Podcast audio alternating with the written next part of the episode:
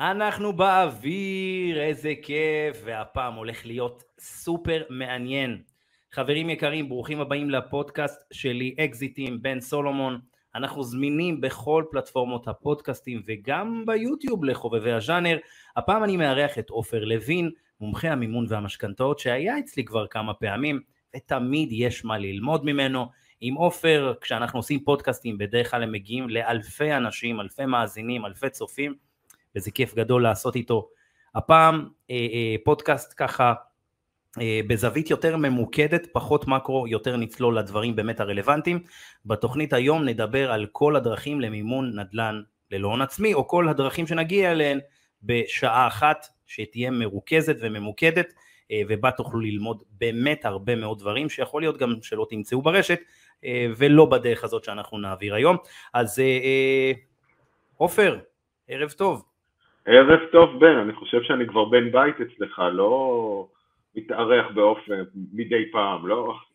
כן, לגמרי בן בית, איזה כיף. אתה יכול, אתה יכול פחות לשלב ידיים, מה אנחנו פה בכיתה? כן, לא יודע, לא, לא יודע למה פתאום היה לי שילוב ידיים. התרגשת, התרגשת, זה בסדר, זה בסדר להתרגש. זה כן. בסדר, אתה לא היית אצלנו הרבה זמן. היית אצלי לפני מספר חודשים, והיה פודקאסט באמת... לפני חודש וחצי, אני כבר לא זוכר על מה דיברנו. כן, נכון, משהו כמו, כן, סביב החודשיים, אה, והיה פודקאסט מרתק. דיברנו על מצב השוק, על מצב שוק המשכנתאות, שזה ככה הריביות קצת עלו, והבנו... אה, אה, לאן פנינו, מהי המגמה, ככה ניסינו באמת לזכור את העניינים. אה, אז מה שלומך, לפני שאנחנו מתחילים לתת בראש? אני מצוין, תודה רבה. איך עוברים עליך הימים האלה?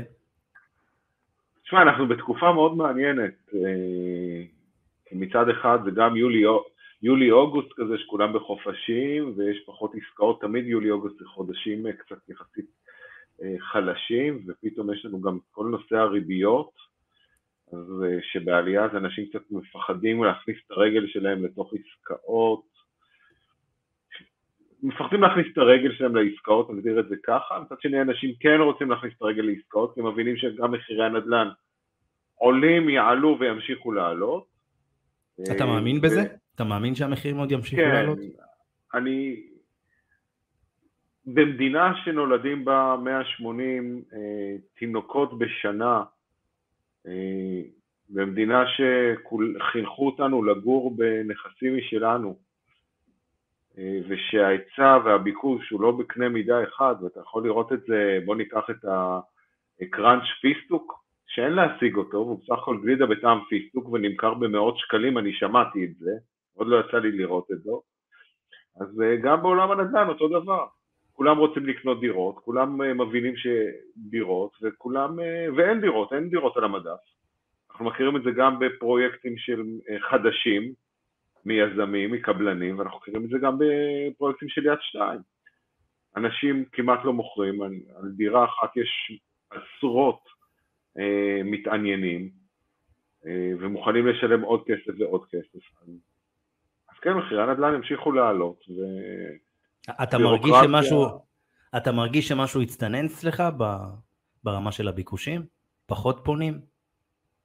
אני יש פחות פניות אה, כמו שהיו קודם, אה, שפתאום כולם רצו ולקנות, היום יש יותר חששות, אני אגדיר את זה ככה, אנשים חושבים פעמיים פתאום, כי אה, מחיר המשכנתה הממוצעת עלתה ב- לזוג, עוד פעם נדבר על מיליון שקלים, עלתה בסביבות ה-500-600 שקלים אה, בתקופה האחרונה. תחשוב שזוג שחשב שהוא ישלם 4,000 שקל בחודש, למשכנתה פתאום הוא משלם קרוב ל-5,000 או 4,700, תלוי איך בנו לו את המשכנתה. זה יכול קצת להלחיץ אותו. אה, זה קטע שלנו... אבל, זה קטע שכאלטרנטיבה, אנחנו מדברים פה נגיד על 500, 600 או אפילו 800 או 1,000 שקלים ש... שעלו, אבל כאן מדובר בנכס שהוא בעצם שלך. אבל תחשוב נכון, שאם המשכיר, נכון. המשכיר פתאום אה, מעלה לך ב-500 או 600 שקלים, נכון, אז זה יותר בסדר. כאילו האלטרנטיבה היא לא יותר טובה, כי הרי מדינת ישראל לי, לא, נותנת, תמיד... לא נותנת אה, אלטרנטיבה לזה, אתה מבין? אין לך פה דיור בר השכרה, אתה יודע, לטווח הרחוק, נכון, וזו נכון, אחת הסיבות נכון. שגם המחירים כל הזמן עולים. נכון, אני, אני חייב להגיד לך שבסוף, יש לנו אחת הבעיות אבל אה, שלנו זה זיכרון קצר. אבל הזיכרון הקצר הזה הוא, הוא נכון לשני, לשני הכיוונים, או יותר נכון אנחנו, אני לא יודע אם זה נכון להגיד גם זיכרון קצר, אבל גם חששות ארוכים. אנחנו כולנו זוכרים ששנים הריבית פריים לא זזה, הייתה כמעט עשר שנים באותו מקום, באותה נקודה. זוכרים שהמדד היה מאוד מאוד נמוך במשך כמעט עשור, אה, בעשור האחרון היה מאוד מאוד נמוך. ופתאום כשהוא עולה אז כולם כבר רואים שחורות. הפריים למה יגיע, והמדדים עוד יעלו ויעלו. אז כולם נכנסים לסוג של פאניקה. נכון שהכלכלה היא לא כמו שהכרנו אותה בעבר, ואין לה חוקים היום, אין, אין לה חוקי כלכלה. אה, אבל אנחנו כן רואים ש... אני, אני, לפי מה שאני חושב, בתחושות שלי, הנושא הזה של ריביות הפריים הוא יעלה, וזה בסדר דרך אגב שזה יעלה, אה, שהריביות יעלו, כי כולנו רוצים לקנות דירה ולקחת הלוואה שהריביות אה, זולות, אבל מצד שני אנחנו רוצים שהקרן השתלמות שלנו והכספים המנוהלים של הפנסיה וכל הדברים האלה יעשו כסף. מאיפה הם יעשו כסף? זה סוג של מעגל כזה, זה מרוץ עכברים. אה, ואותו דבר גם, אני חושב שבסוף מחירי הנדל"ן כן הם בעלייה כל הזמן מתמדת, יש עליות יותר גבוהות לפעמים, יש קפיצות. ריביות הפריים, אני חושב שהם יתאזנו מתישהו, אולי אפילו קצת ירדו.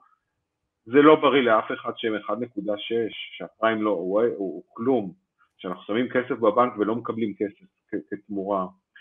אה, אבל אני מאמין שצריכים להסתכל קדימה, להבין את המשכנתה, להבין את ההתחייבויות האלה, אה, וכמו שאני אומר תמיד, ואמרנו את זה לא פעם ולא פעמיים, בסוף כשאתה רוכש עסק, ואולי זה מלווה אותנו לשיחה שאנחנו רוצים לנהל כרגע, כשאתה קונה עסק, נדל"ן, אתה קונה עסק.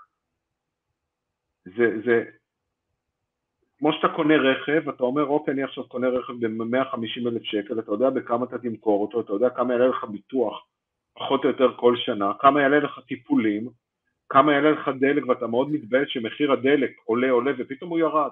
לא ההסתכלות, ההסתכלות מבחינתך לעסק זה גם כאשר אה, אדם אה, רוכש למגורים, לא רק אה, משקיע? שמראש נכנס שכן, מתוך גישה כן, של כן, לעשות אני... כסף? אולי אתה צריך להסתכל על זה קצת שונה, אבל אני חושב שאתה חייב להיות אה, מודע לדבר הזה, ולא... גם כשבן אדם רוכש דירת מגורים, לצורך העניין, זוג אה, עם ילד אחד והם רוצים לרכוש דירת של ארבעה חדרים או חמישה חדרים אפילו, וכולנו יודעים שהם ישדרגו את החיים שלהם מתישהו בעוד שבע, בעוד עשר שנים. בואו נסתכל על הדבר הזה, מה יקרה לדירה שלהם בעוד חמש או שבע או עשר שנים. יתרות הקרן, כמה כסף הם ישלמו ברמה חודשית למשכנתה, כמה כסף יישאר להם ביד שהם ימכרו את הנכס הזה בעוד עשר או חמש שנים, איך הם מתגלגלים קדימה, אנחנו רואים, גם בעסק שאתה בונה, אתה מחר מחליט לפתוח פירמה מסוימת, אתה מסתכל קדימה, אתה עושה תוכניות אתה לא עושה תוכנית עד לשנה אחת, אתה עושה תוכנית לפחות לשלוש או חמש שנים קדימה. אני בעד, אני בעד, אני תמיד אומר ו... לאנשים, גם שרוכשים למגורים, אה, תקנו את הנכס כאילו אתם קונים נכס להשקעה. זה נדל"ן, זה עסק וביזנס לכל דבר בעניין. ה... אולי צריכים לחשב אותו קצת שונה ולהגיד אוקיי זה לא נורא אם uh, אנחנו לא נרוויח uh, כמו שנרוויח בעסק, uh, לא, לא נסתכל על התשואות, אבל לפחות שאתה לא תעמוד במקום, ש, ש, להכניס כל מיני חישובים, ואתה יודע, אחת הטעויות הכי גדולות של מרבית האנשים, וזה מתחבר לנו לאותה, למה שאמרת מקודם לגבי השכירויות. צריך לזכור שאנחנו משלמים שכירויות, אנחנו משלמים 100% מהכסף הזה לגורם שלישי. מוצאים את הכסף הזה מהתא המשפחתי שלנו.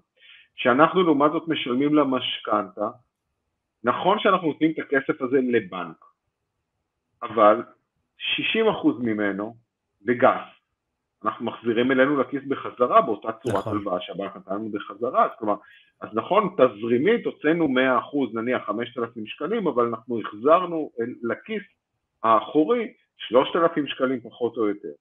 הסיבה שזה קורה זה כי המשכנתה בעצם מחולקת לשני מרכיבים, מרכיב אחד זה מרכיב הקרן, ומרכיב נכון. אחד זה מרכיב הריבית, בעצם הכסף שהבנק רוצה להרוויח על ה...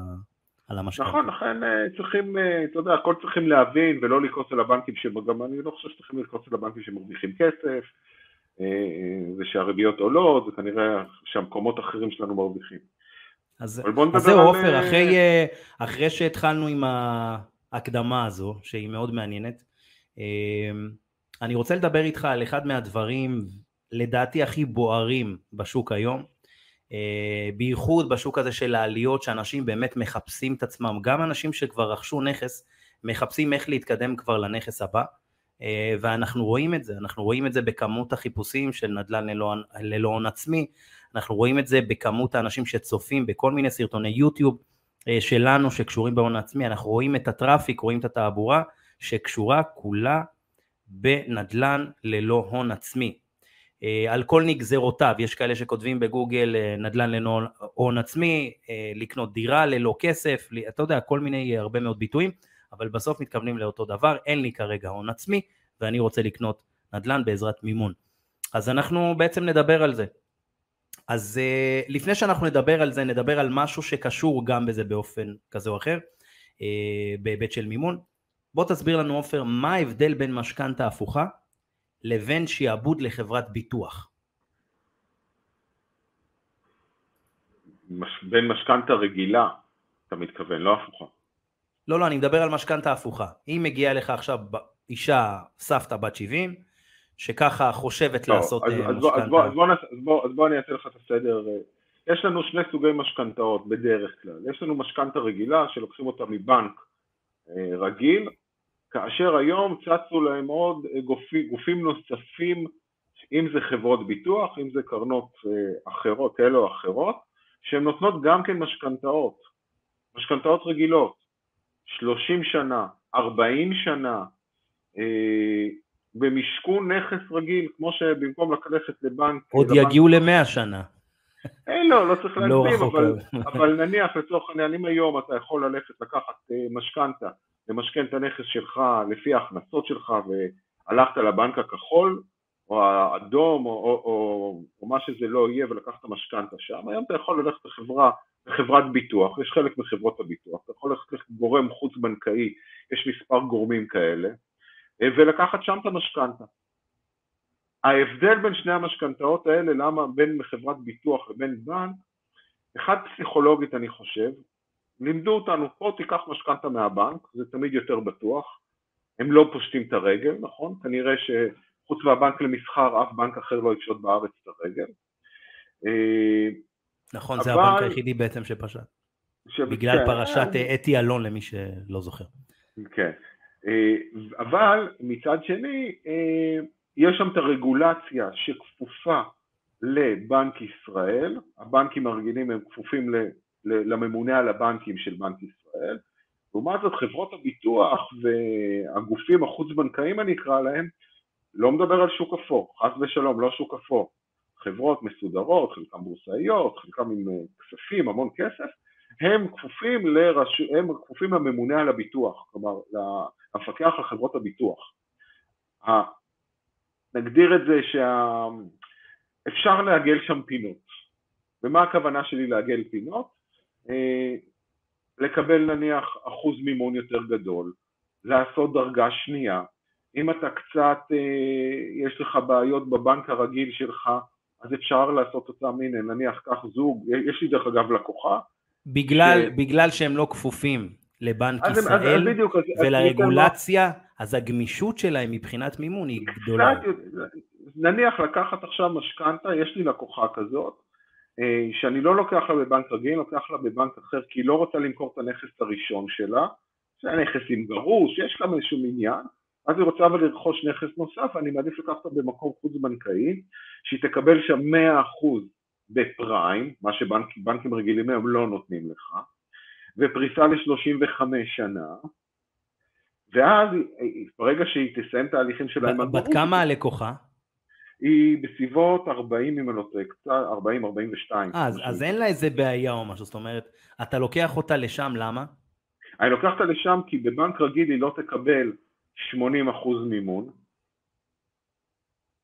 אתה מבין, אני נותן לה 80% מימון על נכס שני. הכל צמוד לפריים, כלומר שהיא תמכור את הנכס הראשון שלה, שתסיים את ההליכים שלה עם הגרוש, היא תוכל לבוא ולסלק את המשכנתה השנייה בלי קנסות.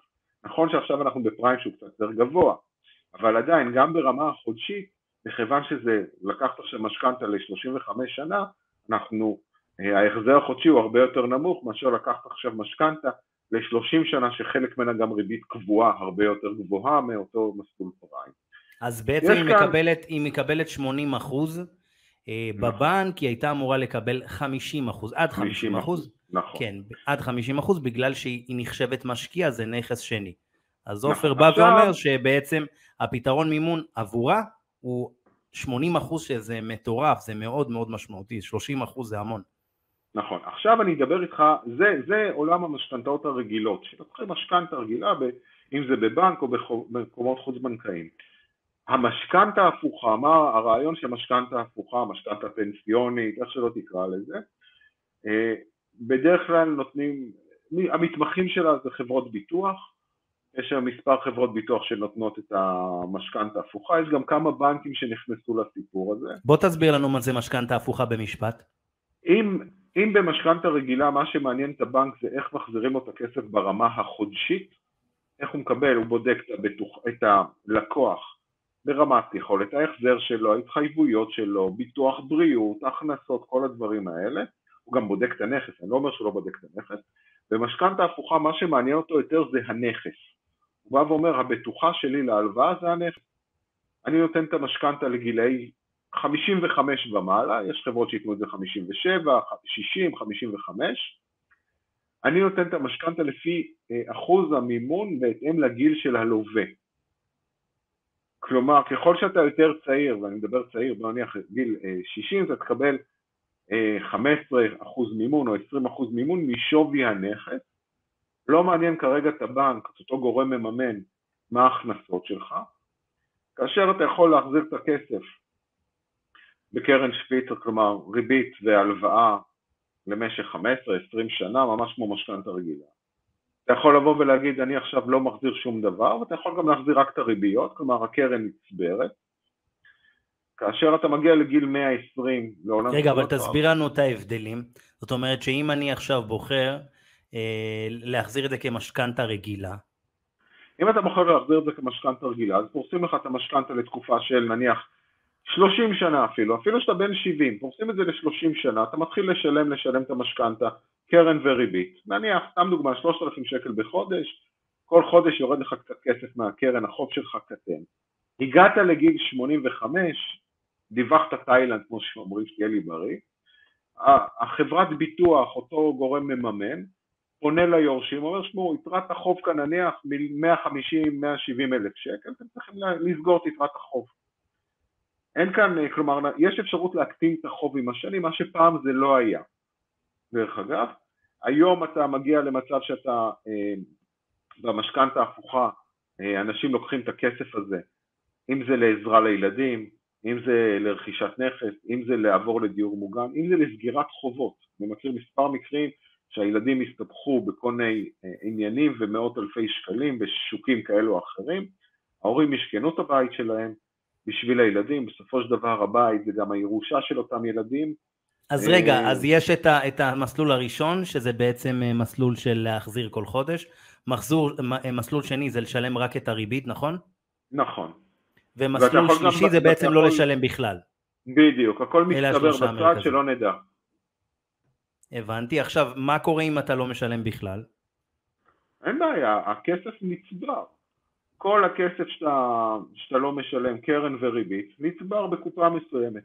גם בסוף, ביום שאתה, שאותו לווה אה, מדווח תאילנד, מגיעה חברת הביטוח ליורשים, אומרת להם, שמעו, יתרת החוב על הנכס היא נניח 500 אלף שקל פלוס 400 אלף שקל להצמדות וריביות, 900 אלף שקלים, יש לכם שנה להסדיר את החוב. זה אומר שאתם יכולים או להביא לנו 900 אלף שקלים, או למכור את הנכס בעצמכם, להחזיר לנו את ה-900 אלף שקלים, למעשה לסלק את המשכנתה, ואת יתרת הכסף לקחתי לכם. אם אתם במשך שנה לא עושים את זה, אנחנו נממש את הנכס. הגבול, הוא, אומר... הגבול הוא שנה בדיוק? אה, כן, או שאפשר לשחק עם זה בצורה כזו, כזו או אחרת? לא, לא, הם נותנים שנה, אתה יודע, זה fair enough שבמשך שנה היורשים צריכים להסדיר את החוב, אם לא, הבנק אה, מממש את הנכס. עכשיו, כשאותו גורם מממש את הנכס, אתה מבין, הוא מממש את הנכס במחיר אה, מימוש מהיר, אה, יעמיס על ההוצאות שעל החוב הזה גם את עלויות התיווך, עורכי דין, בתי משפט, מה שזה לא יהיה. בסוף ליורשים לא יישאר שום דבר, עדיף להם לממש את הנכס בעצמם ולמכור אותו. נכון, מסכים. אז זה, סבבה. זה פחות או יותר ההבדל בין המשכנתה ההפוכה למשכנתה רגילה. משכנתה רגילה מתאימה לכל אחד עד גיל מסוים, צריך לזכור שאנחנו לוקחים משכנתה, אנחנו צריכים גם ביטוח חיים היום. וכשאתה עברת את גיל 60 בדרך כלל רק, לא דיברתי על בעיות רפואיות, אבל רק מבחינת הגיל העלויות שלך הן הרבה יותר גבוהות לביטוח חיים. אחרי גיל 60 אתה צריך אה, ביטוח... אה? אתה, אתה, אני אומר שאתה לוקח משכנתה... אה, ביטוח, ביטוח חיים אתה חייב, בלי קשר, זה ביטוח כן, חיים וביטוח מבנה. כן, אבל במשכנתה הפוכה אתה לא צריך ביטוח חיים. במשכנתה הפוכה אתה לא צריך, נכון, כן. כי ה, כמו שאמרת, הבטוחה זה בעצם הנכס. כן, לא אתה לא צריך ביטוח לא אתה לא צריך הכנסות. אה, כן. יש דרך אגב מסלולי, מסלול במשכנתה הפוכה, שנניח, תחשוב אותם אנשים שאין להם פנסיה, מתשכרים מאותו אלפיים ומשהו שקל ביטוח לאומי, יכולים לעשות משכנתה הפוכה ולקבל הקצבה, כאילו אה, תקציב נוסף כל חודש של עוד שלושת אלפים שקלים על חשבון הנכס. הם פותחים כזאת מסגרת, לא לוקחים את כל השלוש מאות ארבע מאות אלף שקלים לחשבון הבנק ומבזבזים אותם במכה אחת, אבל כל חודש הם מקבלים תקצוב נוסף מהנכס שלהם. זה יכול לעזור. ס... ב... וזה סידור ב... שהם עושים עם החברת ביטוח. כן, זה נקרא, אם אני לא טועה, מסלול הנונה, אה, משהו כזה, אה, זה מאוד, אני חושב שזה מאוד נוח, זה טוב. זה מסלול לא בתוך המשכנתה ההפוכה. כן, כן, בחלק מהחברות. בחלק. אז אה, בואו נדבר קצת על, ה, על ה... אתה בטח מכיר את כל הפרסומים. בואו, יש יועצי משכנתאות לא מעט שמפרסמים, או אתה יודע, מומחי מימון למיניהם, שמפרסמים בואו אליי ואני אשיג לכם משכנתה של 80, 90 אחוז, 100 אחוז, בוא תספר לנו ככה קצת על העולם הזה מה, מהמקום שלך. תסתכל, נתחיל עם זה שמשכנתה אה, בהגדרות של בנק ישראל, אם אתה עם נכס ראשון אתה יכול לקבל עד 75 אחוז מימון, אה, סליחה רגע, חוזר רגע אחורה. משכנתה זה, זה נגזרת, אני לא מדבר על משכנתה הפוכה, זה נגזרת של יחס החזר. כמה הכנסות יש לך אה, מול ההוצאות, וכמובן אפשר לקחת שליש פחות או יותר עד 40 אחוז מסך ההכנסות נטו של התא המשפחתי, ולהמיר אותם לכסף שישמש אותנו לטובת משכנתה. תסביר לנו את זה פרקטית, בוא נניח פרקטי. שאנחנו מרוויחים עשרת אלפים שקלים בשביל המספרים ה... עשרת אלפים כן. שקלים ואין לי הלוואות נוספות או כל מיני כאלה דברים, אני יכול לשמש, לשלם משכנתה בסביבות 3,700, 3,900 שקלים בחודש, אני יכול, יכולים לשמש אותי לשל, לשלם משכנתה ברמה חודשית. זה נחמד.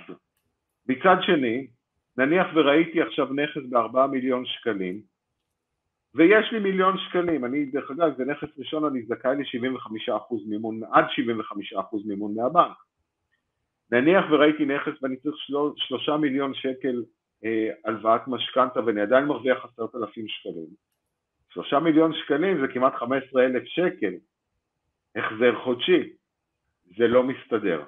כלומר, אנחנו נקבל את הכסף שאנחנו יכולים... אה, יכולים להחזיר, זאת אומרת, זה עד 75 אחוז, אבל עד 75 אחוז גם מסתכלים על יכולת ההחזר שלנו, ולא סתם. בדיוק, אם אני לוקח פחות או יותר ב-4,000 שקלים, זה סדר גודל של 900 שקלים, 850, אה, תלוי איך בונים, לאיזה תקופות וכו'. זה ככה בהתייחסות. עכשיו,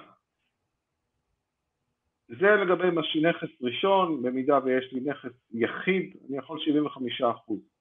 כלומר, אני צריך להביא איכשהו מהבית את אותם 25 אחוז אה, נוספים. זה הגדרות של בנק ישראל.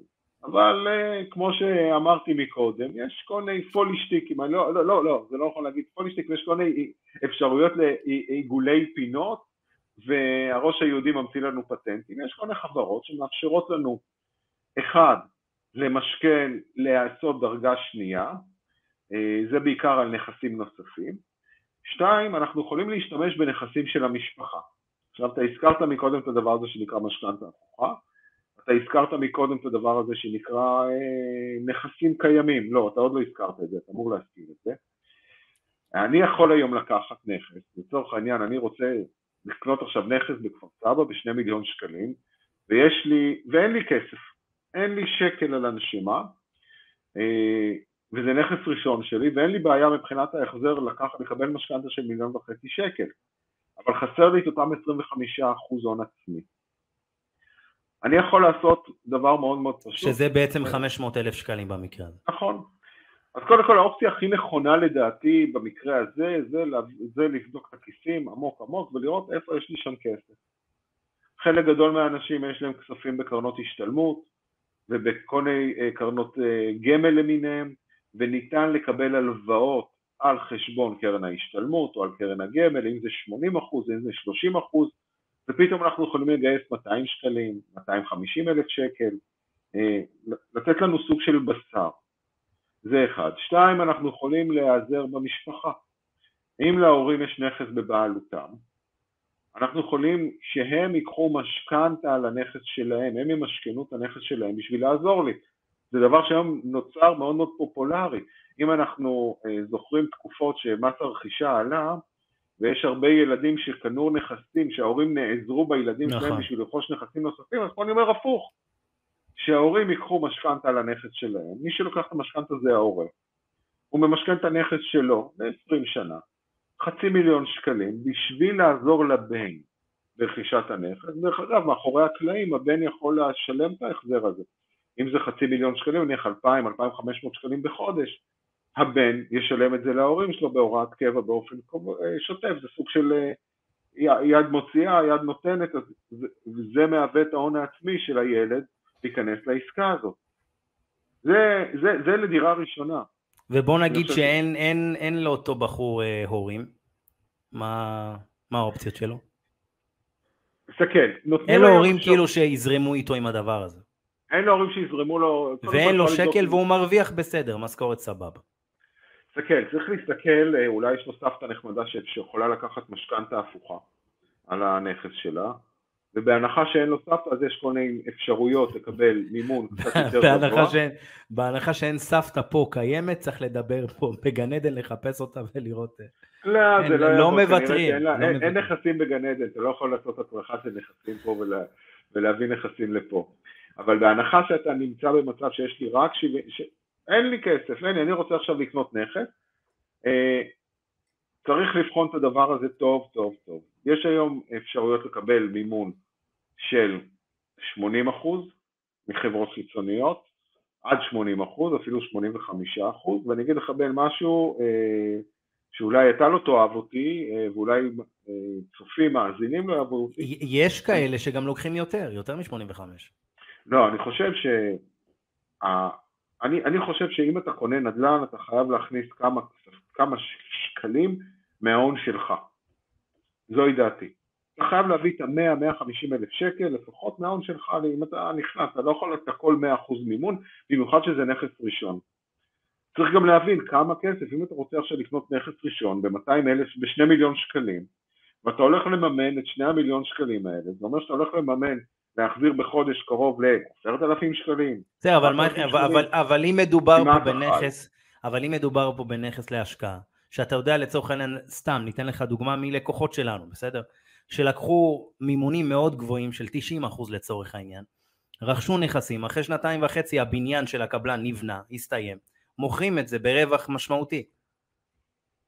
והם שילמו את הסכומים. כל דבר לגופו, אז אין בעיה היום לגייס. מי שיש לו את ההכנסה הפנויה הגבוהה, אם אפשר לסכם את זה ככה באופן כללי, נכון, יכול נכון. לעשות משחקי מימון בצורה, יכול לשחק עם הכסף שלו בצורה הרבה יותר חכמה.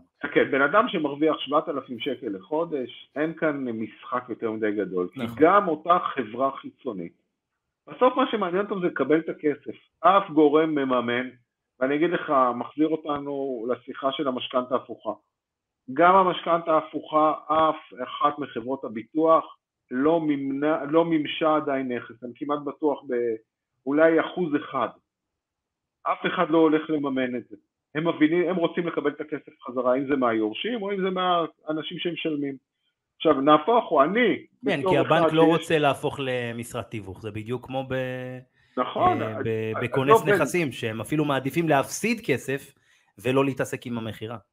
נכון, נכון, לצורך העניין, שאני לוקח עכשיו, שאני שם כסף בחברת ביטוח, בקרן השתלמות, והקרן השתלמות משקיעה את זה באותה משכנתה, אתה מבין שאני רוצה שהכסף שלי יעשה, שלא יביאו לי נכס, אני לא צריך שיתחילו להתעסק לי בנכסים.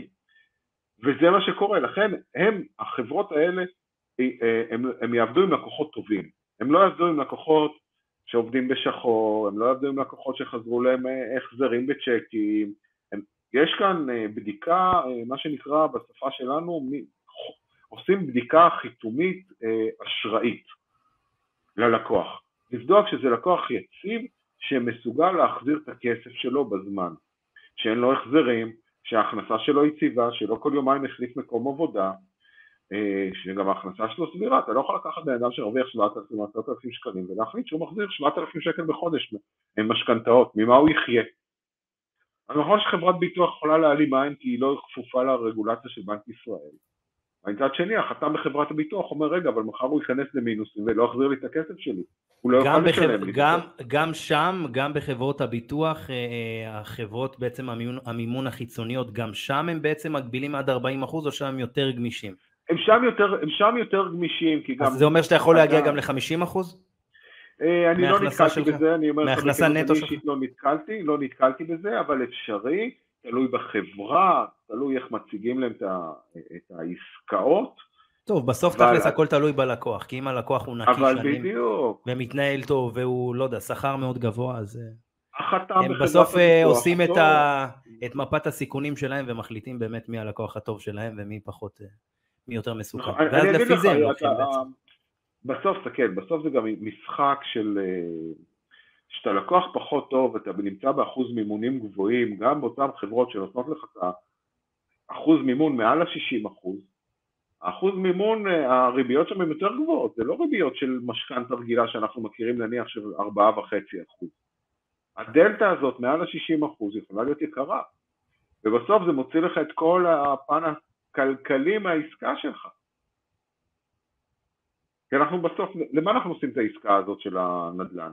אם אתה, אתה יודע מה, אם אתה זוג צעיר שרוצה לקנות נכס בשביל לגור בו בארבע קירות ואתה אומר עכשיו אני משתעבד ל-100% מימון ומשלם בחודש עשרת אלפים שקלים ואבא שלי יעזור לי ואמא שלי יעזרו לי וכל הדברים מסביב ואתה בסוף החודש נשאר עם אלפיים שקלים בשביל להגיד שאתה גרת בבית שלך, אל תעשה את זה.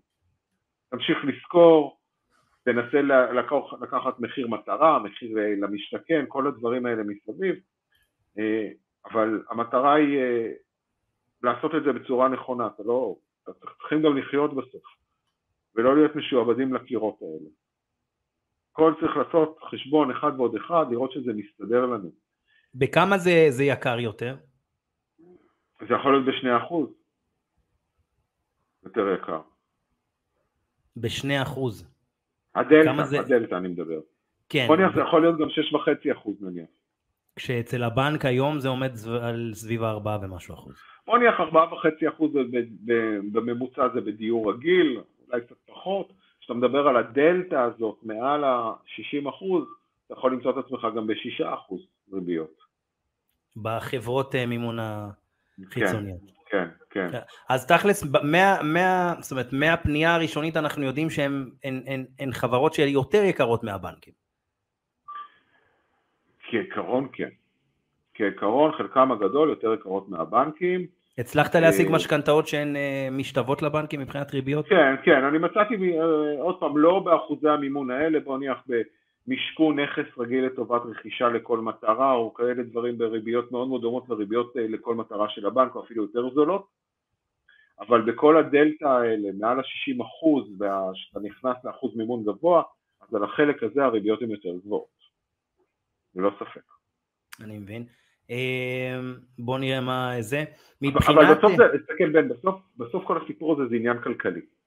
אנחנו צריכים לפתוח את האקסל וכמו שבשיחה מקדימה אמרנו זה עסק. נדל"ן זה עסק. כשאני עכשיו רוצה לקנות דירה, אם זה להשקעה או אם זה דירה ראשונה, שאני צריך להתייחס לדבר הזה כעסק. מה יצא לי בהמשך? גם אם ריביות המשכנתה כרגע יקרות, אבל את הנכס הזה אני הולך לעשות עליו פליפ של מיליון שקלים, אז אוקיי, אז אני ארוויח רק 800, לא מיליון שקלים, כי אם מימנתי ב-200 אלף שקל בדרך. זה גם כן אפשרות, אין בעיה עם זה. אבל צריכים להסתכל ולהבין שזה מסתדר לנו. אני רוצה להראות לך משהו. share screen.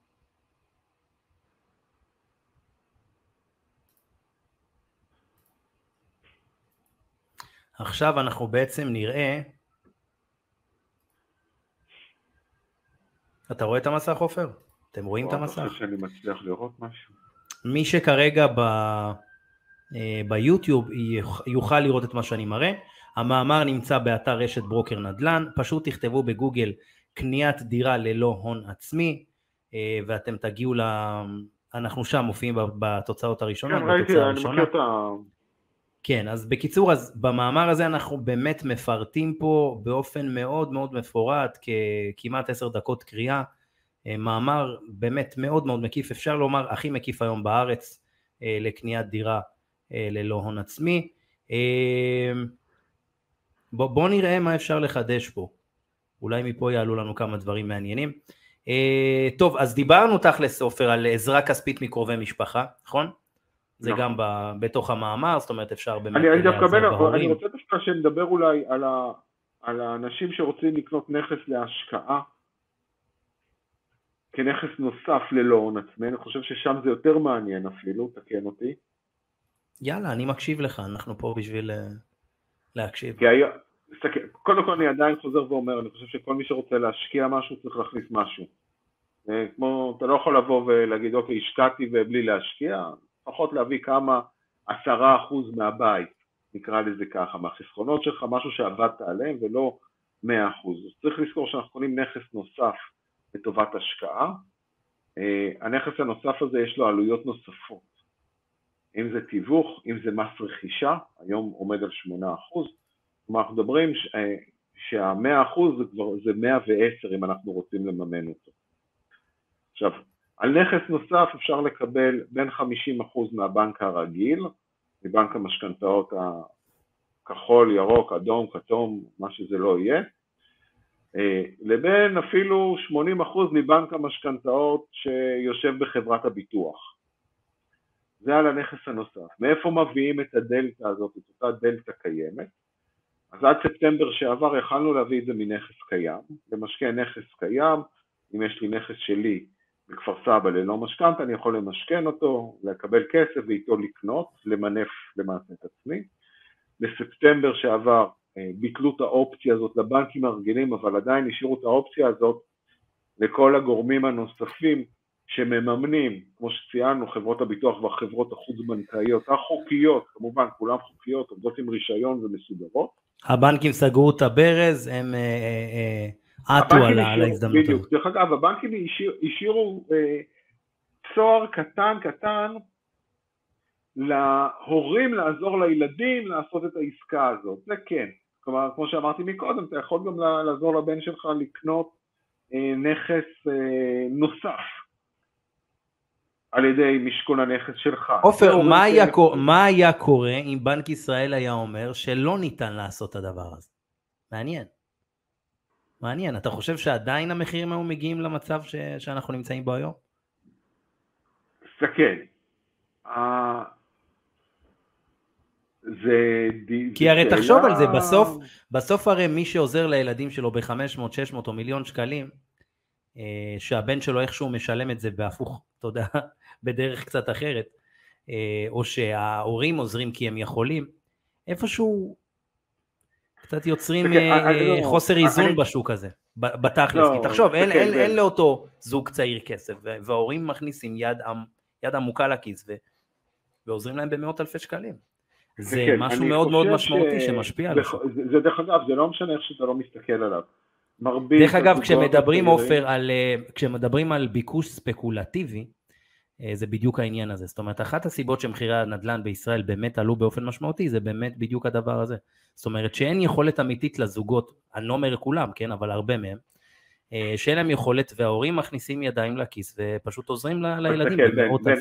בן, איך שלא תסתכל על זה, מרבית האנשים שרוכשים דירה בישראל או רכשו דירה בישראל, ההון הראשוני שלהם, אותם חצי מיליון שקל, הון ראשוני, 300, 600, 700, מגיע מעזרה מהמשפחה.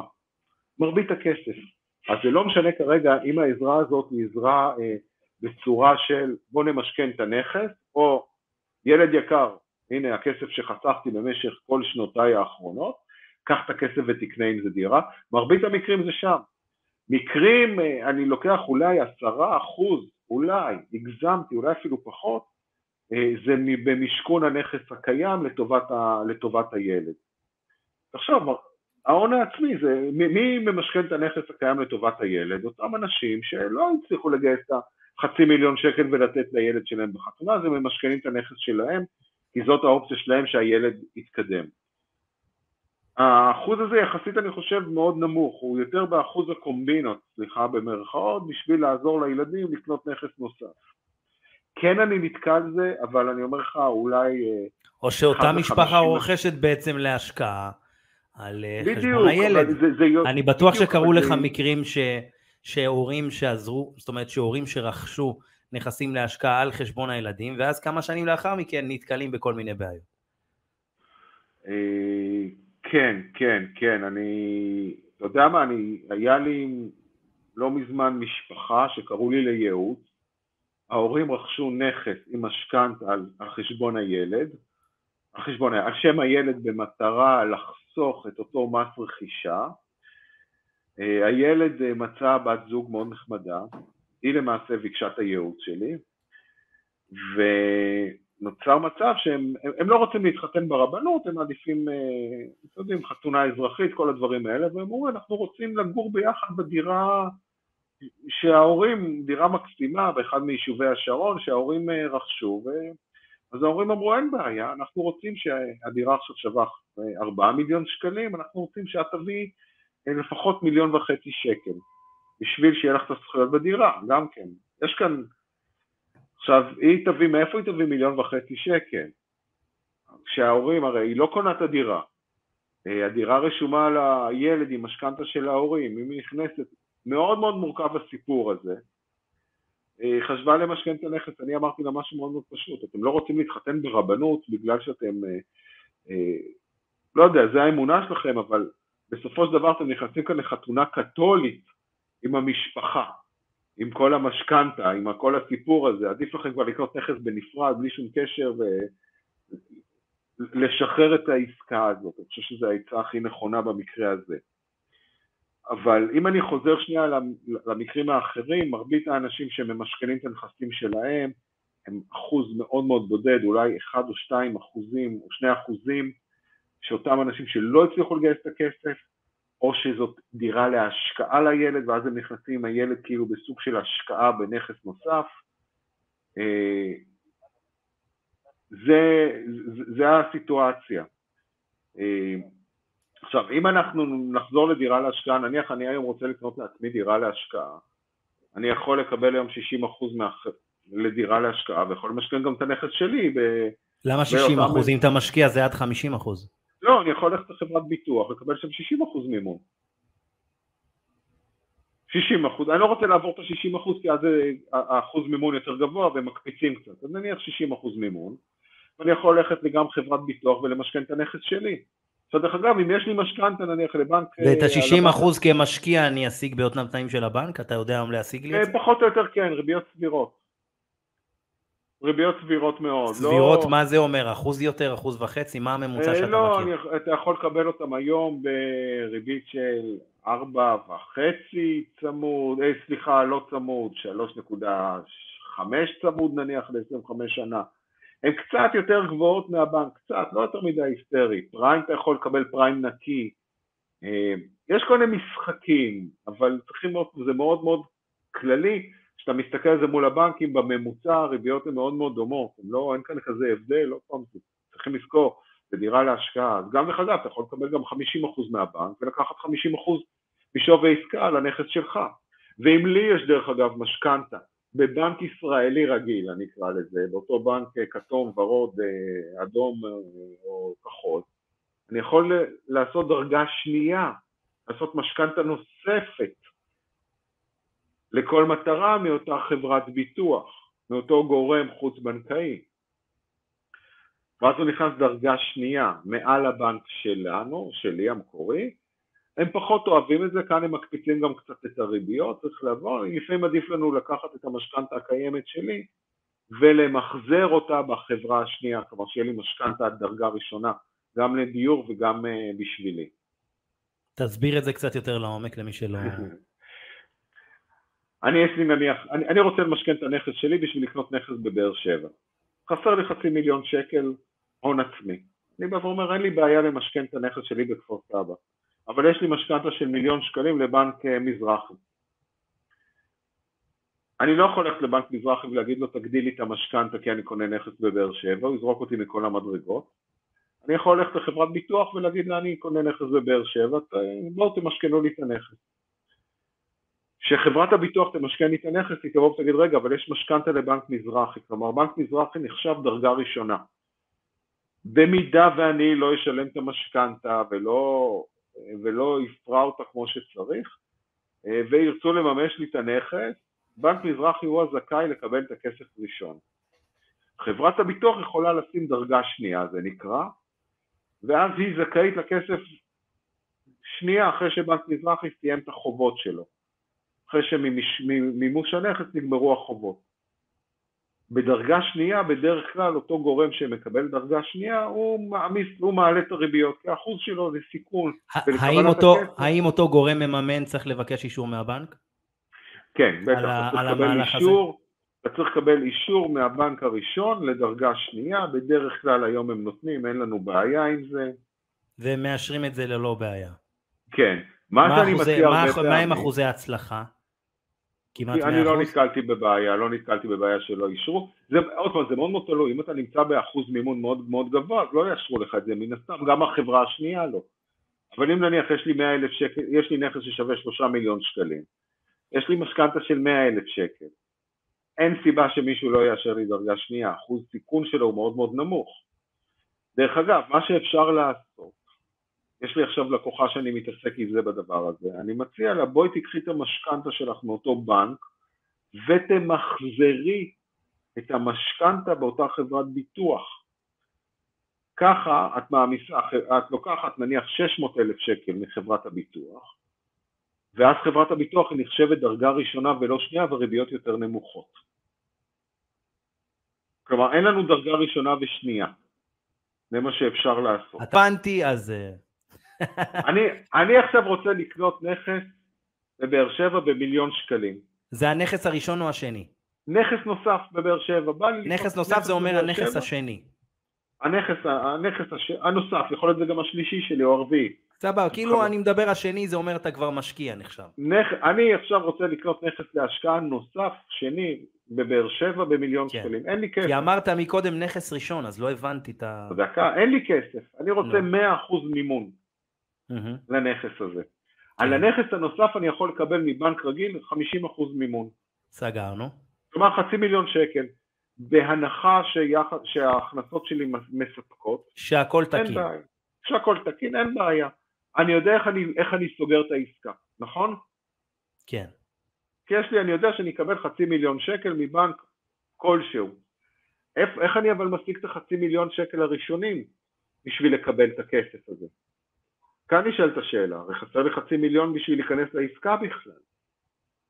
מה שאני עושה במקרה הזה, יש לי נכס הראשון, הראשון שלי בכפר סבא.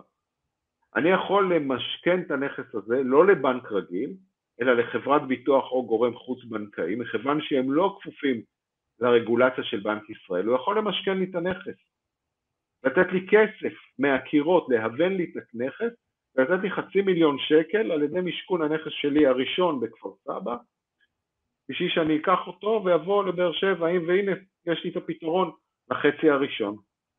נכון.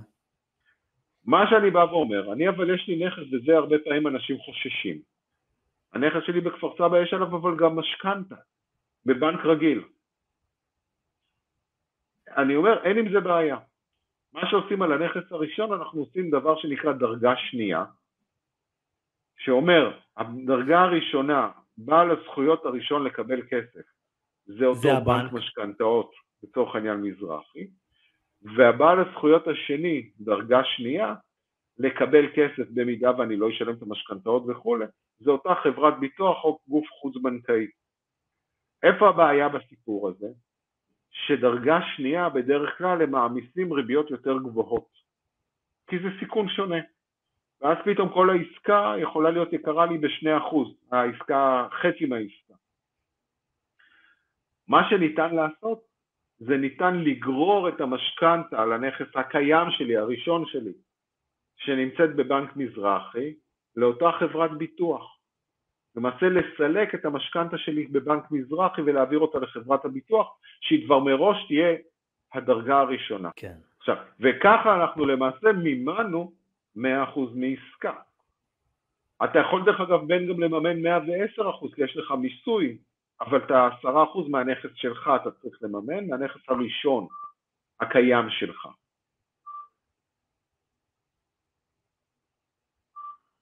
איך אתה מגיע ל-110% מימון? אני הולך על הנכס שלי ואני מבקש על הנכס שלי יותר כסף. כי כשאני מבקש את הכסף אני אומר אני צריך חצי מיליון שקל לטובת הנכס בבאר שבע, אבל אני צריך עוד 100 אלף שקל כי יש לי מיסים. אני מממן את זה מהנכס שלי, לא מהנכס החדש. מהנכס ואז... הקיים. כן. דרך אגב, ליחס החזר שלי, שיבדקו אותי ביחס החזר, בסוף מה שקורה זה שאני אה, צריך גם להציג את ההכנסות העתידיות מהנכס שאני הולך לרכוש אותו. צריך להכניס את זה גם כן לתמונה. הבנק דורש אה, לראות ולדעת בכמה הנכס אה, אה, צפוי להיות מושכר. נכון. הם בדרך כלל יבקשו לראות את זה בשמאות, שהשמאי יתייחס לזה. יפה. למדנו הרבה היום. איזה עוד דברים אתה יכול לספר לנו על אה, קניית דירה ללא הון עצמי, קניית נכסים ללא הון עצמי? בוא, בוא תספר לנו על, סיכ... על הסיכונים. תסתכל, אתה, אתה נכנס ל-100% מימון, צריך לזכור. אה, וכאן אני חושב שההחלטה הכי נכונה זה להבין מה, מה המשמעות שבמידה ואתה עכשיו לקחת 100% מימון ואתה משלם, בוא נדבר על המיליון שקלים, ואתה משלם 5,000 שקל בחודש, פלוס ביטוחים, נניח 5,300 בחודש, אה, משכנתאות על אותו נכס להשקעה, ופתאום יש לך אה, בעיה בנכס, אתה צריך להחליף מזגן, יש לך חודשיים שהסוחר נעלם לך או בין שכירויות, אתה צריך להכניס את היד לכיס. זה 5,000 שקל בחודש, זה ועד בית, זה ארנונה שאתה משלם בתקופה הזאת, זה חשמל מינימלי שאתה משלם בדבר הזה, וצריכים לקחת את זה בחשבון. כשאתה שם 100% מימון, זה אומר, אם אתה שמת 50% מימון, נניח 2,500 שקל, הכאב הוא, הוא כואב, אבל הוא לא כזה נוראי. שתגיד למשפחה שעכשיו היא גם לא מקבלת את השכירות, אותם 3,000, 4,000 שקל שכירות מהנכס, והיא גם צריכה לשלם כל חודש את הארנונה ואת, ואת המשכנתה, זה כבר אתה נכנס לבור כלכלי וצריכים לצפות את זה ולחשוב על זה מראש. לכן אני חושב שגם ה-100% מימון הוא מתאים לנכסים עד סכום מסוים. כלומר, לקחת 100% מימון בנכס שהוא מעל מיליון וחצי שקלים, אני חושב שזה סכנה, כי הטווח פגיעה שלך הוא מאוד מאוד חזק. ההחזרים הם מאוד גבוהים, כן. עזוב גם את ה... לא רק ההחזרים, כל שינוי, כל בעיה הכי קטנה שנוצרת לך, אתה בברוך. תיקח 150, מיליון וחצי שקל ב-100% מימון, אתה מדבר איתי על 7.5 אלף שקל בחודש משכנתה, אתה מדבר במספרים גסים, 7,000 שקל בחודש משכנתה, חודש אחד אין לך שכירות, אתה מכניס 7,000 שקל בחודש, זה ארגז של כסף. טוב, זה הכל עניין של, אתה יודע, עניין יחסי. זה הסיכונים. עכשיו, אם מצד שני אתה מרוויח הרבה, ואתם זוג נשוי שיושבים ומרוויחים יפה מאוד, 40 אלף שקל, ואין לכם בעיה חודש, חודשיים בלי, בלי שכירויות, זה כבר משהו אחר לחשוב עליו. זה כבר משהו אחר לחשוב עליו, אבל אני אומר, הכל בסוף, וזה מחזיר אותי כל פעם, אני חושב ששנים אני אומר את זה, ואתה גם אומר את זה איתי שנים. נדל"ן, במיוחד נכס להשקעה, זה, אה, זה עסק. זה עסק. וגם כשאתה פותח מכולת ומסעדה, אתה חושב מה קורה אם העסק הזה סגור בסופי שבוע וביום כיפור, ובחגים אה, צריכים להחשיב את הכל ולהבין שהדבר הזה עסק. עסק לכל דבר ועניין. לכל דבר ועניין, ודרך אגב זה לא נורא שהסוחר משלם משכנתה ולא צריך, וזה בסדר גם להכניס ברמה חודשית כמה שקלים אה, יד לכיס ולהוציא אקסטרה למשכנתה. חלק מהכסף נכנס אצלכם בסוף, צריכים להבין מה יקרה ליתרת המשכנתה בעוד איקס שנים, ולשכירויות שיעלו, ולשווי של הנכס, אבל להסתכל על זה, על כל ה, ה, הדבר הזה כגדול. לא לבוא ולהגיד, אוקיי, אני עכשיו, אה, נכס להשקעה, כי כולם מדברים על נכסים להשקעה.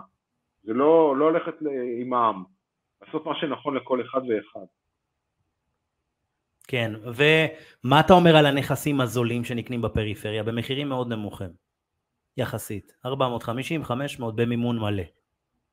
זה לא נוראי, קודם כל זה לא נוראי לדעתי לקחת מימון מלא של 400-500 אלף שקל, אתה יודע, הטווח... לא, אני מדבר על אה, מחירים של, אה, אתה יודע, בוא נגיד, אה, זוג שאין לו, שאין לו בכלל הון עצמי, לווה נגיד 100 אלף שקלים בשביל לקנות נכס, בשביל להגיע זה בעצם... לא, זה לא נוראי, אני חושב שזה לא נוראי, זה בסדר, אתה יודע, המשחק פה הוא לא כזה גדול, היכולת סכנה והנפילה היא לא כזאת נוראית, מקסימום אתה מוכר את הנכס, מחזיר אה, את הכסף, לוקח פה, לוקח התחייבויות, צריכים עוד פעם להסתכל על הכל, לראות שהשכירות עוזרת לכם, כי אלא אם כן גרים שם וזה בסדר, אתה יודע, חצי מיליון שקל משכנתה, אתה אומר, 2,500 שקל בחודש משכנתה אתה מחזיר. הלווית גם עוד אה, מיליון שקל, 100 אה, אלף שקל, אז אתה מחזיר נניח 3,000, 3,000, 4,000 שקל בחודש. כמה אתה מרוויח, מה ההכנסות שלך, צריכים להסתכל על הכל, אבל הרמת סיכון היא הרבה יותר נמוכה.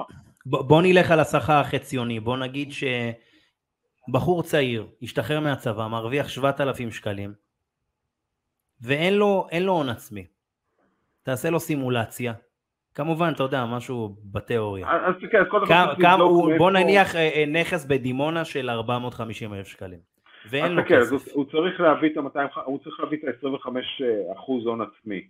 כלומר, לחלק לארבע, אתה מדבר איתי, הוא צריך להביא את ה-115 אלף שקל איכשהו. אז זה קצת לקחת, אה, לגרד מההורים, אולי להורים יכולים לקחת הלוואה. אין להורים, מימון מלא. הוא צריך למצוא את ה-100 אחוז, קשה, אני לא מאמין שגופים חוץ בנקאים ייתנו לו בהכנסה של 7,000, אני כבר אומר לך, בהכנסה של 7,000 שקל אה, משכנתה, כי אל תשכח, בסוף כשאתה מדבר איתי על חצי מיליון שקל הוא גם צריך לחיות, אה, הוא יצטרך להביא 15% לפחות ואז אולי יוכל לקבל 10% אקסטרה, יהיה ניתן לקבל, צריך לבחון את זה ריביות כי הריביות כאן ישתחו לא, ואם הוא רוצה לגייס 100,000 שקלים? אם הוא רוצה לגייס 100 אלף שקלים הוא יכול לבדוק את זה בבנק אצלו, אבל אה, אתה מדבר איתי על... גייס 100 אלף שקלים ועכשיו הוא נכנס לתוך עסקה. שעסקה של 400 ומשהו, אתה יודע, אמור, אמורים לשלם נגיד סביב, אפשר... 2,000 אה, שקלים בחודש. כן, סביב האלף, כן, תלוי איך בונים את המשכנתה. לא, אבל בוא נדבר רגע ריאלי, בסביבות 2,000 שקלים בחודש, זה לא נוראי, אם יש לו עוד 1,000 שקלים בחודש הלוואות, הוא יכול לחיות עם זה גם בכבוד. הוא גם מקבל שכירות של נכס כזה של 2,000 שקלים ימינה שמאלה, אולי קצת יותר, אז אין לו בעיה ואז להתגלגל לנכס הבא, כלומר לסגור את המשכנתה מהר, אה, כן הייתי אומר 2,000 שקלים בחודש, זה גם מקטין את הקרן יחסית מהר ולא פורט את זה ל-30 שנה, כי אחרת אתה עומד במקום המשכנתה. אז זה אפשרי חברים. כן. זה אפשרי גם ב-7,000 שקלים משכורת, אה, ובכוונה עשינו סימולציה קטנה ל-7,000 שקלים, כי מדובר בעצם בשכר החציוני. שכר הממוצע היום עומד על כמה? על כמעט 12-13 כן, אלף שקל, כן, נכון? כן. אז כן. אה, זה אחרת. מה השכר הממוצע באמת היום? בואו נראה. סביבות, אה, אני חושב 11 או משהו כזה. כן, סביב ה-12 לפי דעתי, אם אני לא טועה, נכון? 12 באפריל, זה ה-12, כן? 12-13 אלף, זה קצת עולה כל הזמן. אה, עופריקו, יש לך עוד דברים ככה לומר לנו לגבי קניית דירה ללא הון עצמי? נראה לי הקפנו את זה ממש, נכון? אני חושב שבסופו של דבר זה לא... אה, כשאתה קונה דירה ללא הון עצמי אין בעיה לקנות את זה ואין בעיה להיכנס לזה, אבל בסוף צריכים לעשות את החישוב שהכל מסתדר, כל הפאזל הזה מסתדר. כי גם כשאתה לוקח משכנתה מהבנק, בסוף הם יסתכלו על ההתחייבויות שלך. אז צריך לעשות את זה בצורה חכמה, אה, לראות שאין לנו כאן ברוכים, אבל אפשרי לעשות את זה, אה, יש המון אפשרויות, המון שיטות, צצו בשנה האחרונה המון חברות, אה, יצאו מהארון אני אקרא לזה, של אה, אפשרויות לגייס ולעזור לאנשים לרכוש נכס, אבל... הנה, עכשיו אה, בכל האירועים של התאחדות יועצי המשכנתאות, מי ששולט נכון. שם ביד רמה זה חברות חוץ-בנקאיות. נכון, זה, אבל אני אומר... זה מסביר על מגמה מסוימת, שיש להם שליטה זה... ודריסת רגל מאוד משמעותית מאז שה... זה מסביר על זה שאנשים מחפשים את זה, ושמכיוון שאותם גופים לא כפופים לרגולציה של הבנקים, אז יש להם יותר אפשרויות. אבל... הרבה יותר גמישות. כן. אני בא ואומר את זה לא בכל מחיר. לא בכל מחיר, ואמרת את זה, אתה כתבת את זה באיזשהו פוסט לפני מספר חודשים, אם לא צריכים לקנות דירה, אל תקנו דירה. או שתקנו דירה בבאר שבע, או בדימונה, או לא יודע איפה. חד משמעית, אני, אני, תמיד אה, בעד, אני תמיד בעד להעדיף את החיים מאשר נדל"ן. כי נכון, אם יש לך ו... נדל"ן ובלי חיים, אז זה כאילו... אז נכון, זה באמת לא שווה את זה. צריכים לעשות את הדברים בחוכמה, צריכים כן. לעשות אותם בצורה נבונה, ולא... ולפי אה, הכיס שלך, בסופו של דבר. כן. כי בסוף, גם אם זה 100% מימון או 120% מימון, אפשר להשיג כמה מימון שתרצו. בסוף צריך להחזיר את הכסף הזה. אבל אם נסכם את השידור, אה, חברים יקרים, כן אפשר להשיג 100% מימון על, אה, על נכסים ובאמת להגיע בלי כסף בכלל ולגייס את הכסף הזה, וזה אחד מהדברים שאנחנו עושים. אה, לייצר אה, כסף אה, יש מאין, באמת מכלום ושום דבר יש לנו לקוחות שעשו אקזיטים מאוד מאוד יפים והגיעו בלי כסף בכלל מהבית, אבל כן אנחנו ממליצים לעשות את זה עם סימולציות מסודרות, עם מומחה כמו עופר שאנחנו עובדים איתו, והוא עובד בצורה מאוד מאוד יפה, ולפני שניגשים לחפש בכלל נכסים צריך לעשות את זה בצורה מאוד מאוד קפדנית, כי חברים יקרים, אתם בסוף הולכים להחזיר את הכסף הזה.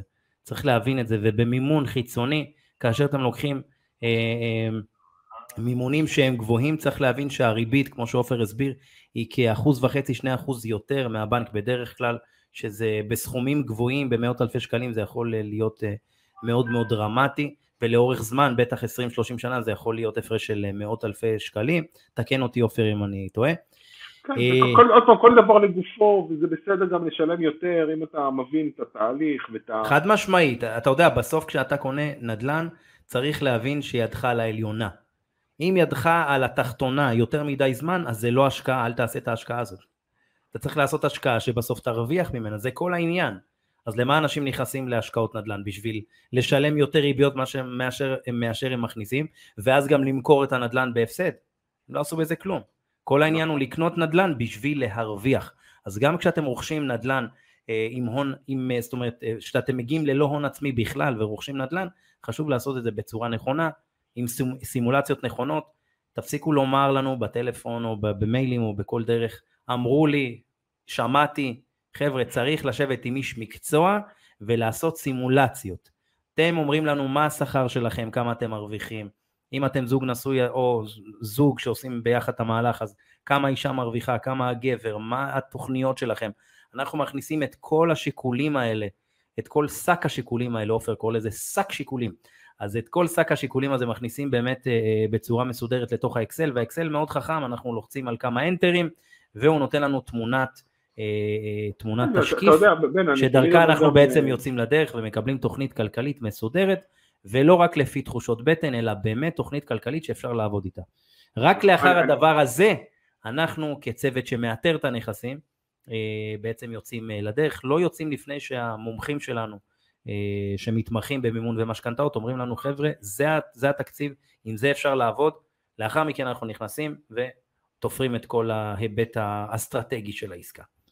כן עופר. אני אומר בסוף, אתה יודע, גם אם עסקה נראית לא טובה, לפעמים היא גם טובה. צריכים אה, את הצד ההפוך גם להסתכל על זה. יכול להיות שפתאום אתה אומר וואלה אני לא מרוויח עליה כסף ברמה חודשית אבל אתה כן תרוויח כסף ברמות אחרות. חד משמעית. קרן שיורדת ועשיתי סימולציות עם לקוחות שפתאום אמרתי להם למה, למה אתם נדבקים, אתם יכולים לשלם יותר על המשכנתה, למה זה שהשכירות היא 2,000 שקלים זה סבבה אבל את יכולה לשלם 3,500 שקלים בואי תראי איך אנחנו מצמצמים את המשכנתה ל-15 שנה ואיך אנחנו אה, ואיך בעוד חמש שנים יתרת החוב שלך לבנק הרבה יותר קטנה, כי אם את תמכרי את זה בעוד חמש שנים, לא להיתפס דווקא על ה... צריכים להסתכל על באמת, על זה, תמונות. זה, זו התמונה הגדולה, בגלל זה אני אומר צריך להכניס את כל שק השיקולים לתוך אקסל, לתוך אה, תוכנות מסודרות, ובאמת הם מציגים לנו תשקיף, ועם זה אפשר לעבוד, חשוב להבין ולדעת את זה, אה, ועופר אמר דברים חשובים מאוד. אז חברים יקרים, אתם צריכים פתרונות מימון יצירתיים, משכנתה, אה, קניית דירה ללא הון עצמי בכלל, אה, תתחילו איתנו על מנת שבאמת נראה איך אפשר לעזור לכם, לא לעשות את זה ככה בשלוף, כי חבר'ה זה תהליך רציני, אה, ואין מה לעשות, צריך גם להשקיע בזה ולשלם על זה כסף, בשביל שאנשי מקצוע רציניים יעשו את זה עבורכם בצורה הכי טובה שיש. עופר, תראה מה זה, עברה כבר שעה מי היה מאמין? שעה איכותית וכיפית, אני למדתי הרבה, אני בטוח שגם המאזינים ואלה שצופים, כיף שצופים. איזה כיף, כן, האמת, כן, בהחלט. חברים יקרים, כל מי שצופה או מאזין לזה בדרכים, או ככה סתם בטלוויזיה או בטלפון, תזכרו להיכנס לקבוצה שלנו, אקזיטים, אה, הקבוצה, הקהילה שלנו בפייסבוק, קהילה עם הרבה מאוד תוכן שאני מעלה לשם, אה, אקזיטים גם אה, באפליקציות, אם זה ספוטיפיי וגוגל פודקאסט וכל האפליקציות, תיכנסו, תכתבו אקזיטים, תעקבו אחרי התוכנית, תלמדו נדל"ן, נדל"ן ובכלל פיננסים בשפה פשוטה וקלילה מאוד. עופריקו, איך היה לך? היה לי נהדר, כרגיל. איזה כיף. אז uh, הנה, אתם רואים, בערך כל חודשיים אני מביא את עופר בשביל שיחדש לנו uh, ככה כמה דברים. כן, בוא'נה, uh, אנחנו חייבים לדבר בין, אני, אנחנו צריכים, יש הרי את הרפורמה החדשה במשכנתאות עכשיו שנכנסת. קראת את המאמר שלי, אני מאמין? אני לא הגעתי, אני לא הגעתי. וואו, חמור מאוד. לא צריכים לדבר על הרפורמה שהיא רפורמה שמאוד מבלבלת. יאללה, אולי נפתח את זה, נו יאללה, בוא ניקח את זה כמה דקות, אף אחד לא עוצר בעדנו. וואי וואי, אוקיי. יאללה, שלוש דקות. שלוש דקות. יש רפורמה שבאה ואומרת אה, שקיפות של המשכנתאות, הדבר הזה שנקרא. אה, בא בנק ישראל לבנקים ואומר לבנקים, בן אדם שרוצה משכנתה, אתם צריכים להציג לו אה, שלושה מסלולים זהים, שבלונה של שלושה, מסלול, של שלוש, שלושה או שלוש? מסלולים שלושה זהים. מסלולים, כן. שלושה מסלולים, שלוש, שבלונה, שלוש שבלונות זהות. הרי עד עכשיו תמיד הבנקים נתנו לנו שליש, שליש ושליש, אתה מכיר את זה? כן. אז היום הבנקים אומרים, אוקיי, דרך אגב, השליש, שליש ושליש זה היה המצאה מוחלטת של הבנקים, רק שתדע. המצאה, לא, יכלת לקחת 100% גם בריבית קבועה, ויכלת לשחק עם, עם הדברים האלה, ויכלת לקחת רק 20% בפריים. אה, המצאה של הבנקים זה היה להם נוח. היום בא בנק ישראל ואומר, אני רוצה שאתם תבואו ללקוח ותיתנו לו שלושה מסלולים אה, שהוא יוכל ללכת מבנק לבנק ולעשות השוואה של תפוח מול תפוח. אה, זה קצת דבר שיבלבל כי אה, המסלולים כאן הם לא בהכרח מותאמים ללקוח. אני השבוע קיבלתי בדיוק כזה, עשיתי לאיזשהו לקוח שלי כזה תמהיל, והבנק הראשון שמציג את זה זה דיסקונט, והם שלחו לי את השלושה מסלולים שלהם ואת התמהיל שלי, ופתאום אני רואה שאני זול ב-60 אלף שקל. אז אני אומר, בנק, בנק אמר את זה, אז מי אני שאני אה, לא אגיד את זה. אז עדיין תמהיל מותאם אישית הרבה יותר חשוב אה, להסתכל על זה, אה, כי יש לנו כל מיני חישובים וראייה שונה מאשר הראייה השבלונית של הבנקים. היתרון הגדול שאני כן שמח בסיפור הזה, שהבנקים מחייבים להראות ללקוח בכל התמילים, בשלי, בשלושת המילים שלהם, מה ההחזר הגבוה ביותר לאורך השנים שיהיו. אה, כי יש הרי המשכנתה עולה ועולה כל אה, חודש אה, בהתאם לריביות ומדדים וכל מיני כאלה שינויים ובנק היום הוא מציג לך רק את ההחזר הראשוני שהוא אף פעם לא נמצא שם. אז כן היא מראה שפתאום ההחזר הראשוני הוא עולה מ-4,700 ל-6,000 שקלים. זה כן פתאום הבנק מדבר איתנו על הדברים האלה אבל עדיין צריכים להסתכל ולא להתבלבל ויבנו לכם תמהיל שיתאים לכם ולא לבנק זה לא חובה לקחת אחד מתוך שלוש, אפשר גם לתת חמש ושש ושבע. יפה. זה ככה על קצה המזלג. אז גם למדנו על הרפורמה במשכנתאות, אה, בואו נעבור על זה קצת. אה, אתם רואים פה הרפורמה במשכנתאות הגיעה, האם הבנקים ינצחו גם אותה? אני חושב שהבנקים ימצאו גם פה איזה... לא, דרך אגב, זה לבנק, זה, הבנק, אני אומר לך, הבנק עכשיו בגלל הרפורמה הזאת יבוא ללקוח ויגיד לו הנה תבחר אחד משלוש. ואני מציע לך תבחר את זה כי זה הכי זול לך, עוד פעם בבנק אה, לא יעזור, הם... זה בנק, אני אוהב אותם אבל הם גם יש להם את האינטרס שלהם. זה, זה הבנקים, זה הבנקים, אין מה לעשות, בסופו של דבר הבנק הוא גוף עסקי. אה, דרך אגב, גם, גם, הנה תסתכל, אחד המסלולים הם באים ואומרים 100% ריבית קבועה לא צמודה, נכון, אין, אין אחוז סיכון, אבל האם זה מתאים לכל אחד? תחשוב שזה מסלול עכשיו ל-30 שנה בריבית קבועה לא צמודה ומכרת את הנכס ואתה רוצה לסלק את המשכנתה, פתאום יש לך קנס מאוד מאוד גדול, יש לך כל מיני שינויים שצריכים להבין אותם, פה אתה לוקח שליש בריבית אה, קבועה לא צמודה, זה נחמד, שליש בריבית משתנה, שליש בריבית צמודה, צמודה למדד, יש כאן כל מיני דברים שצריכים להבין את המשמעויות לטווח הארוך, למה רק שליש, אולי ניקח 20% ככה ו-15% ככה, ומסלול אחד ל-15 שנה ואחד ל-30 ואחד ל-25. צריכים, זה משהו מאוד מאוד בסיסי ומאוד מאוד טוב, אבל אני חושב שהוא לא מתאים למרבית האנשים. אה, אני חושב שבנק ישראל כאן רק, רק ייצור בלבול עוד יותר בהליך הזה. עופר ריקו, יכולתי להקשיב לך עוד שעות, אבל אנחנו נשמור דברים לעוד משהו, אנחנו עכשיו באוגוסט, זה אומר שגם את, את סוף שנה אנחנו נצטרך לסכם במשכנתאות ונתעניין, אז תודה רבה לך עופר ריקו, היה מעניין. כרגיל. הזמן עבר ככה. חבר'ה, תזכרו להצטרף לקבוצה שלנו אקזיטים בפייסבוק, לעקוב בספוטיפיי או כל אפליקציה שנוחה לכם. אני הייתי בן סולומון, עופר לוין מחברת רילס, תודה רבה לכם חברים, שתפו את הסרטון הזה, תעקבו בערוץ יוטיוב, ונשתמע בפודקאסט הבא. תודה בן, תודה. להתראות.